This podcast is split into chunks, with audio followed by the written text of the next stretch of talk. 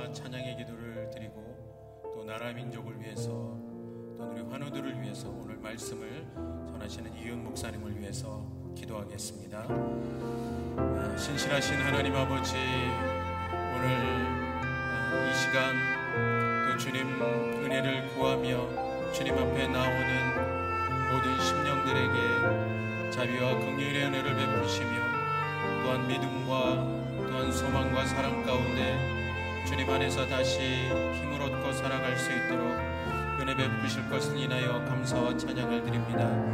하나님 아버지 이 땅에 특별히 환우들을 긍휼히 여겨 주시옵소서. 하나님 몸이 아프고 병들어 치료와 회복의 은혜가 필요한 모든 한 사람 한 사람 그리고 마음과 영혼의 병이 들어 하나님 주님의 치료하심의 은혜가 필요한 모든 한 사람 한 사람 하나님 오늘 치료와 회복의 은혜를 베풀어 주셔서 다시 한번 건강함과 소망 가운데 살아갈 수 있도록 은혜를 베풀어 주시옵소서. 특별히 하나님 이 땅의 젊은이들을 긍휼히 여겨 주시고 하나님의 어려운 때에 다시 한번 믿음과 소망을 잃지 않고 샘을 얻어 살아갈 수 있도록 붙들어 주시고 함께하여 주시옵소서. 하나님이 코로나 상황이 속히 진정될 수 있도록 은혜를 베풀어 주시고 또한 이 땅에 일어나는 모든 갈등과 대립과 하나님 분열과 하나님이 모든 묶임들이 하나님 주님의 사랑과 주님의 평화와 예수 그리스도의 복음으로 하나님 하나 되고 연합되는 또한 회복되는 하나님 이 나라가 될 수 있도록 은혜를 베풀어 주시옵소서. 오늘도 주의 종에게 기름을 부으시고 주님의 말씀이 온전히 전해 줄수 있도록 성령 하나님 함께하여 주시옵소서. 감사드리며 예수님의 이름으로 기도드립니다. 아멘. 이 시간 CGN TV와 또한 유튜브로 어, 예배드리는 모든 한분한 분에게 주님의 은혜가 임하기를 축복합니다. 이 시간 우리에게 오늘 주시는 하나님의 말씀 함께 봉독하도록 하겠습니다. 예레미야 43장 1절부터 13절까지 말씀입니다. 예레미야 43장 1절부터 13절 봉독합니다.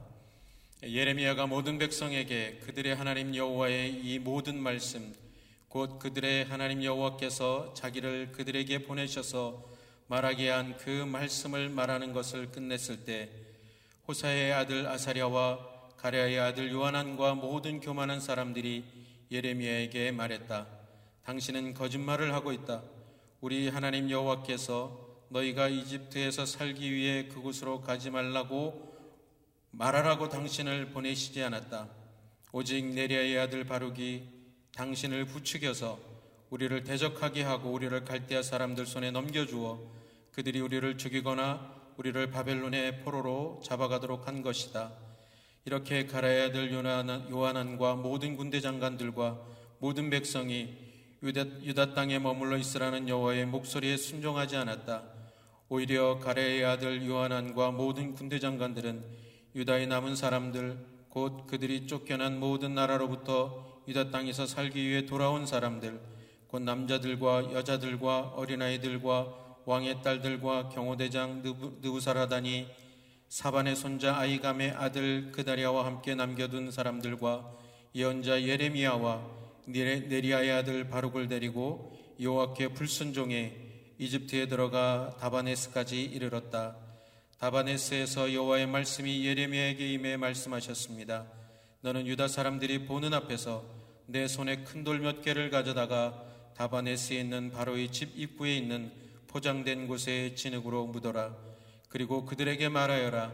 이스라엘 하나님 만군의 여호와가 말한다. 보라, 내가 내 종 바벨론 왕 느부갓네살을 불러서 여기에 내가 묻은 이 돌들 위에 그의 보좌를 둘 것이니 그는 그 위에 왕의 큰 장막을 장막을 펼칠 것이다.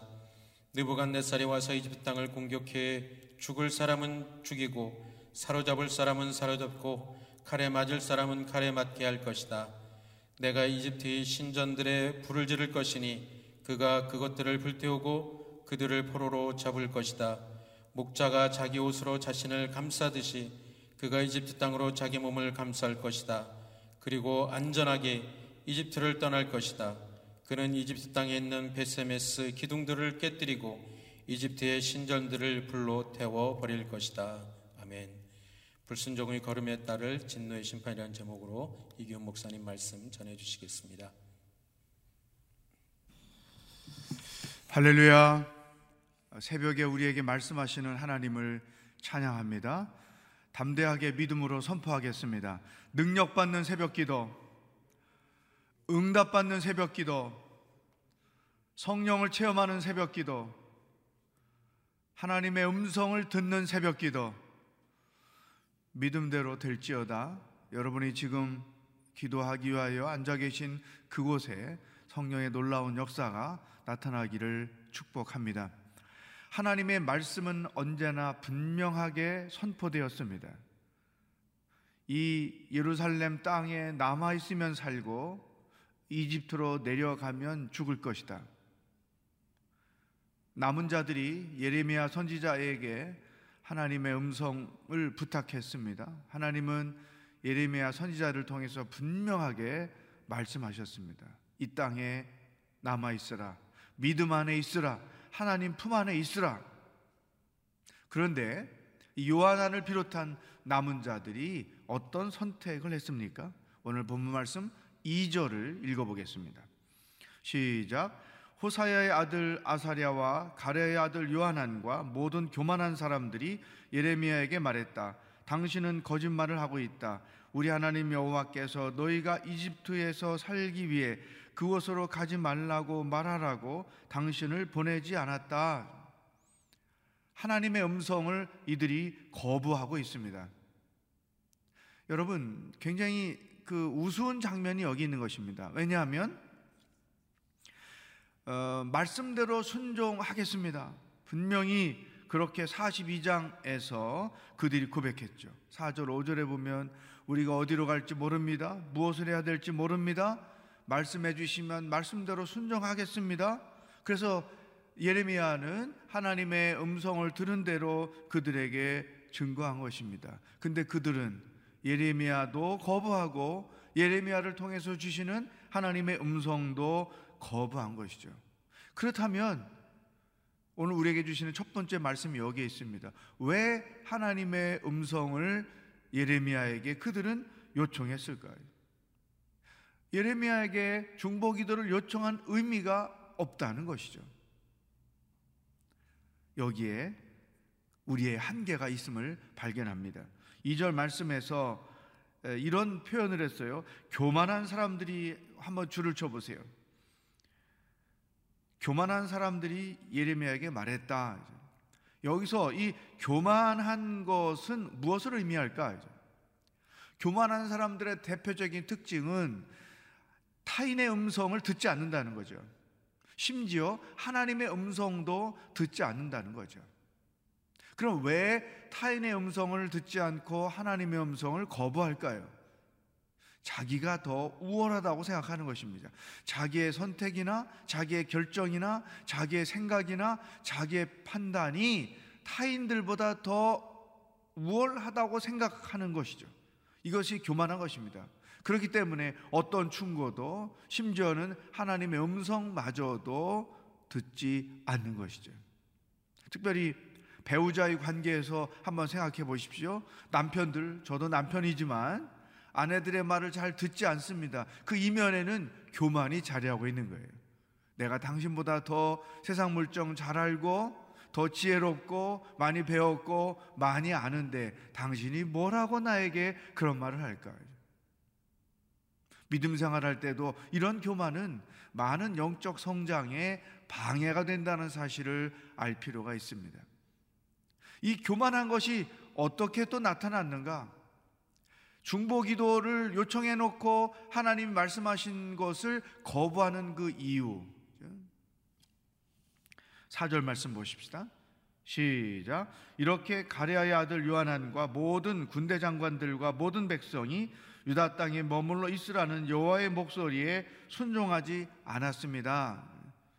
그러니까 이스라 이집트 행을 그들이 결정했다는 것이죠. 그리고 나서 자기들의 선택과 결정이 합당하다고 변명하기 위해서 6절 끝에 가면 예레미야와 바로까지도 강제로 붙잡아서 그들을 이집트로 끌고 갔다는 것이죠.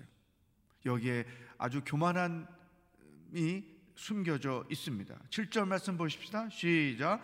여호와께서 불순종에 이집트에 들어가 다바네스까지 이르렀다. 여호와께 불순종에 다바네스 이 국경 도시인데 사전에 보면 아마 바로 왕의 왕궁이 있는 곳으로 학자들이 기록을 하고 있습니다. 풍요의 땅이라고 상징했던 그곳으로 이들이 갔지만 그것은 하나님께 불순종하는 행위였다. 자, 교만하기 때문에 하나님의 음성을 듣지 않았어요. 사람의 말도 듣지 않습니다. 나는 교만한 사람인가 아닌가? 자기 자신을 한번 점검해 보십시오. 더 나아가서 이 교만한 사람의 특징 중에 하나는 답을 자기가 결정해 놓고 하나님 앞에 기도한다는 것이죠. 여러분, 기도는 백지를 하나님께 드리고 하나님께서 말씀하시는 대로 내가 순종하겠습니다. 내가 원하는 그것들이 있지만 주의 뜻대로 이루어지기를 원합니다 하는 것이 가장 성숙한 기도인 거죠. 그 예수님도 십자가를 앞에 두고 내가 원하는 것은 이 고난의 잔을 마시지 않는 거지만 아버지의 뜻이면 내가 감당하겠습니다. 이런 가장 성숙한 기도의 모습을 우리들에게 모범으로 보여주셨죠. 기도의 첫 단계에서는 내가 원하는 것을 달라고 간구하는 것이지만 기도 생활이 더 성숙해지면 결국은 내가 원하는 것이 있지만 그러나 아버지의 뜻대로 이루어지기를 원합니다. 이렇게 기도하는 것입니다. 저도 평생 기도 생활을 하고 평생 믿음 생활을 하지만 내가 원하는 대로 응답한 것보다는 하나님이 원하신 대로 응답하는 것들이 훨씬 많다고 고백할 수 있습니다. 여러분, 기도는 내가 원하는 것 답을 정해놓고 그 답대로 이루어 달라고 간구하는 것이 아니라 내가 이런 소망이 있어서 간구하지만 하나님이 원하시는 대로 이루어지기를 원합니다 하는 것이 바른 길이라는 것이죠. 이 요한안과 남은 자들의 잘못됨이 여기에 있는 것입니다. 마치 일종의 결과를 정해놓고 수사를 하거나 재판을 하는 것과 똑같은 모양새가 되는 것이죠. 내가 원하는 대로 이루어지도록 하나님을 끌고 가려고 하는 어리석은 행위가 이들에게서 발견된다는 것입니다. 저는 다윗의 영성을 굉장히 좋아합니다. 그의 영성 중에 가장 뛰어난 것은 자기가 선택해놓고 결정해놓고 하나님께서 그렇게 이루어지기를 기도하는 자가 아니었다는 것이죠. 우리 대부분이 다 그런 식으로 기도할 때가 참 많지 않습니까? 물론 예외적인 것은 있습니다. 하나님께서 우리의 마음에 소원을 품게 하시고 그 소원을 품고 기도하게 하시고 결국은 하나님께서 그것을 이루시는 경우가 굉장히 많지요. 사도 바울이 빌립보서 1장 6절에서 여러분 안에서 선한 일을 시작하신 분이 그리스도 예수의 날까지 그것을 이루실 줄로 나는 확신합니다. 이런 경우죠. 하나님께서 우리의 선한 뜻을 품게 하시고 하나님의 뜻을 품게 하시고 그것을 위하여 기도하게 하시고 그분의 때에 그분의 방법으로 그것을 이루어 가시는 것. 이것은 가장 성숙하고도 아름다운 모습이죠. 그러나 많은 경우 우리가 하는 실수는 자기가 답을 정해놓고 그렇게 이루어지기를 간구하는 것. 여기에는 문, 문제가 있다는 것이죠. 이 요한안과 비롯한 이 남은 자들의 가장 큰 문제가 여기에 있었던 것이죠. 교만하여 하나님의 말씀, 하나님의 선지자의 말씀을 듣지 않습니다. 자기들이 답을 정해놓고 그 답대로 이루어지기를 원하는 이러한 태도를 가지고 기도하는 것이 이들의 한계였다는 거예요. 심지어는 자기들의 선택과 결정이 합당하다고 합리화하기 위해서 선지자 또 서기관까지도 어, 포로로 거의 강제로 끌고 이집트를 내려갔다는 것이죠. 두 번째, 이들이 갖고 있는 문제죠. 첫 번째는 교만했다는 거죠. 그래서 하나님의 음성을 듣지 않았다는 것이죠. 두 번째는 이들이 이미 예루살렘이 바벨론에 의하여 멸망당하는 것을 경험했습니다. 그리고 그 현장이 두려워서 도망갔다 온 사람들이었습니다. 그런데 이들이 갖고 있는 두 번째 문제는 뭐였느냐? 이 이미 경험한 고난을 통해서 배운 것이 아무것도 없다는 것입니다. 여러분, 우리, 우리의 신앙은 어, 과거의 경험을 통해서 오늘 영적으로 성장해 가는 것이죠. 이미 예레미야를 통해서 선포하신 하나님의 말씀대로 그 땅이 이루어진 것을 이들은 보았습니다. 그런데 그 경험이 영적 성장에 아무런 영향을 주지 못했다는 것이죠.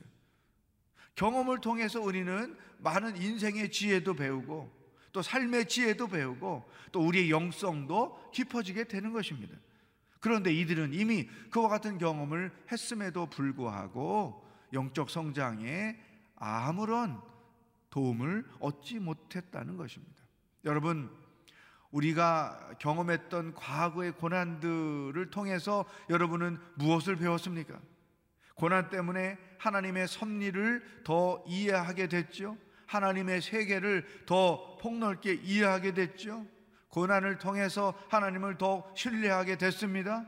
고난을 통해서 믿음이 더 깊어졌습니다. 고난 때문에 과거에 경험했던 고난들 때문에 오늘의 삶에 흔들리지 않습니다. 어떤 시험을 만나도 넘어지지 않습니다. 왜? 이미 다 고난을 통해서 내가 단련이 됐기 때문이죠.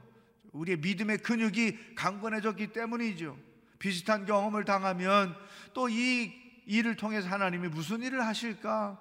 또 하나님이 나를 어떻게 견고하게 하실까? 이런 고난을 통한 기대를 가지고 고난을 감당하는 것이 정상적으로 영적으로 성장하는 자들의 특징인 것이죠.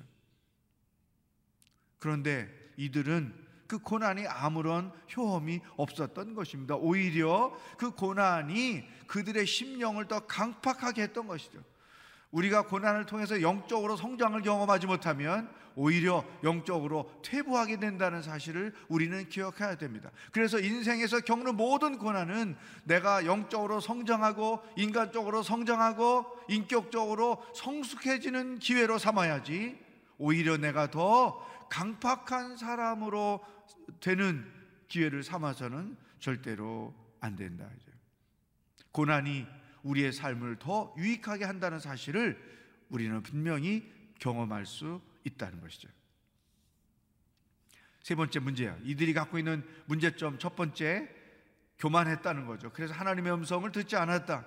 두 번째는 영, 고난을 통해서 영적인 유익을 얻은 것이 없었다. 아, 세 번째는 11절 보세요. 시작. 느부갓네살이 와서 이집트 땅을 공격해 죽을 사람은 죽이고 사로잡을 사람은 사로잡고 칼에 맞을 사람은 칼에 맞게 할 것이다.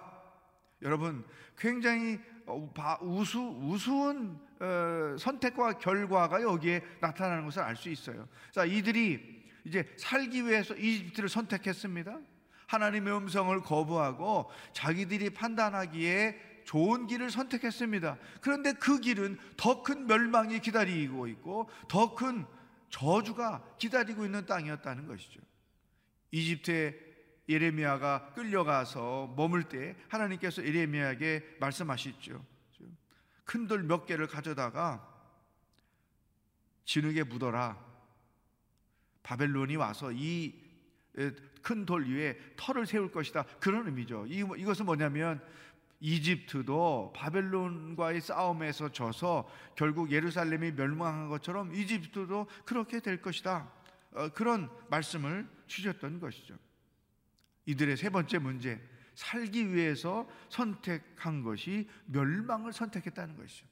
여러분, 우리가 아무리 머리를 쓰고 자기 경험과 지식을 가지고 선택하고 결정한다 해도 결국은 멸망을 선택하는 거예요. 어리석음을 선택하는 일들이 너무나 많다는 거예요. 지금까지 인생을 살아오면서 내가 최선이라고 생각하고 선택했는데 그것이 최악으로 바뀐 일들이 얼마나 많습니까?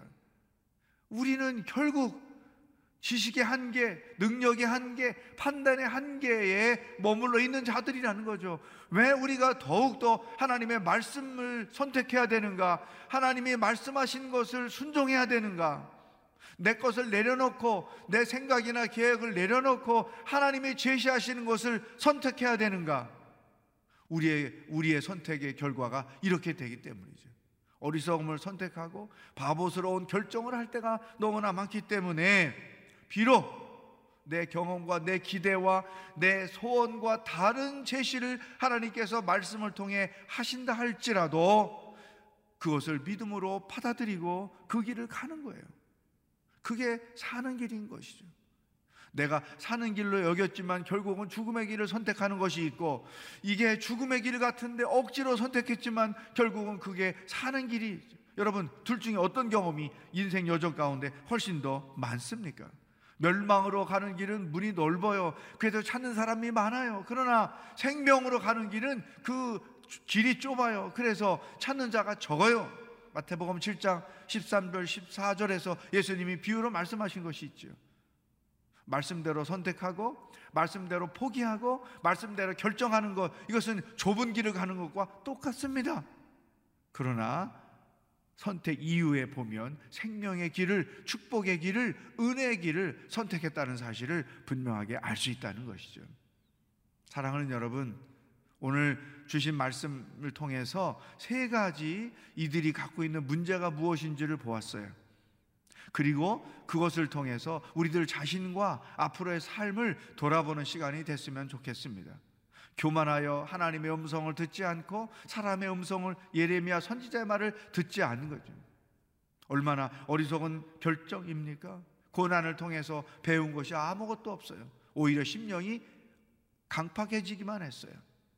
나는 최선이라고 선택했는데 결국은 최악을 선택하는 이런 일들이 우리의 삶에는 없어야 한다. 앞으로 여러분의 삶의 여정에는 말씀을 주시는 대로 내 뜻을 내려놓고 순종함으로 하나님의 뜻을 이루고 살아가는 여러분들의 인생 여정이 되기를 축복합니다. 오늘 주신 말씀을 가지고 함께 기도하며 하나님께로 나가길 원합니다. 하나님, 답을 정해놓고 기도하는 자가 아니라 주의 뜻대로 이루어지기를 기도하는 자가 되게 하여 주시옵소서. 지난 과거를 통해 많은 경험을 했습니다.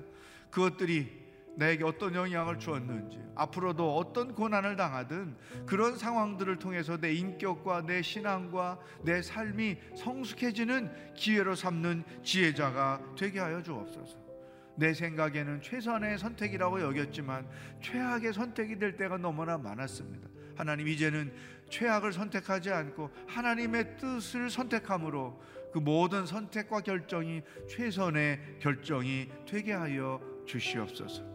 이 나라 민족 가운데 예배가 회복되고 하나님의 영광이 회복되는 날이 속히 오도록 성령 하나님 역사하여 주시옵소서. 다 같이 합심해서 기도하겠습니다. 하나님 아버지 오늘 하루도 어떻게 살아야 하는지 우리들에게 말씀하시니 감사합니다. 요한안과 남은 자들의 선택과 결정을 통하여 어리석음이 무엇인지 우리에게 보게 하여 주시니 감사합니다. 교만하여 하나님의 음성을 듣지 않고 선지자의 말을 듣지 않는 그들의 모습을 보고 나의 교만을 봅니다. 아버지 하나님 답을 결정해 놓고 기도하는 어리석은 자들이 되지 말게 하시고 백지를 하나님께 드리고 주께서 말씀하시는 대로 순종하며 살겠습니다. 오 주님 이와 같이 성숙한 신앙인의 삶에 서서 나아가는 자가 되게 하여 주시옵소서. 아버지 하나님, 우리가 하나님의 뜻을 구하고 하나님의 뜻대로 이루어지기를 소망하며 기도 생활을 하는 하나님의 백성들이 되도록 인도하여 주시옵소서. 아버지 하나님, 고난을 통하여 내가 어떤 영적 성장을 이루었는지 돌아보기를 원합니다. 주여 은혜를 베풀어 주옵소서. 고난을 통하여 믿음이 견고해지고 신앙이 깊어지고 하나님의 뜻을 더 잘 이해하고 그래서 더 나은 성숙한 신앙인으로 성장해가는 지혜로운 자가 되도록 인도하시며 아무리 내 뜻과 내 기대와 내 소망과 다른지 않을 한다 할지라도 믿음을 받아들이며 그것대로 순종하여 살아가는 그래서 하나님이 주신 그 놀라운 뜻들을 이루어가며 인생을 살아가는 하나님의 백성들이 되도록 역사하여 주시옵소서. 하나님 아버지 오늘 하루도 무엇을 생각하며 어떻게 살아야 하는지 말씀해 주시니 감사합니다. 요한안과 남은 자들의 문제점을 보면서 그동안의 나의 신앙과 삶의 문제가 무엇인지를 알게 하시니 감사합니다. 교만하여 하나님의 음성을 듣지 않으려고 했던 것, 교만하여 선지자의 말을 듣지 않으렸던 그것이 바로 나의 오늘의 모습입니다. 답을 정해놓고 그 답을 이루어지기를 간구하는 어리석은 기도가 나의 모습이었습니다. 고난을 통하여 영적으로 성숙함을 얻지 못한 것이 우리들의 모습이었습니다. 사랑의 주님, 오늘 우리들의 교만을 깨우쳐 주시고 어리석음을 깨우쳐 주시니 감사합니다. 주의 뜻대로 이루어지기를 기도하는 자가 되게 하시고 고난을 통하여 영적으로 인격적으로 성숙함을 삼는 지혜자가 되게 하여 주시옵소서. 내 기대와 내 소망과 다른 말씀을 주신다 할지라도 내 것을 내려놓고 아멘 순종하며 생명의 길을 선택하여 우리가 선택하고 결정하는 그 모든 것들이 하나님의 뜻에 합당한 최선의 것이 되게 하여 주시옵소서. 오늘도 우리와 동행하시며 우리의 삶을 인도하실 하나님을 기뻐하며 예수 그리스도의 은혜와 하나님 아버지의 사랑과 성령의 교통하심이 말씀을 통해 우리의 교만과 어리석음을 돌아보고 주의 뜻을 선택하며 결정하며 살기로 결단하는 기도하는 모든 성도들과 이 복음을 증거하는 선교사님들과 하나님의 영광과 예배가 회복되기를 소망하는 이 땅의 모든 백성들 머리 위에 영원히 함께 하시길 축원하옵나이다. 아멘.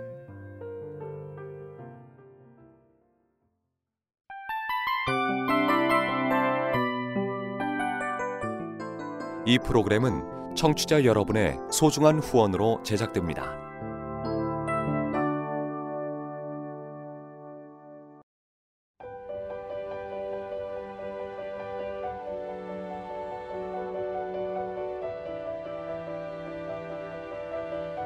세상에는 수많은 교회들이 있지만 더 깊이 있는 말씀 강해를 찾기 위해 크기로만 교회를 선정하지 않습니다.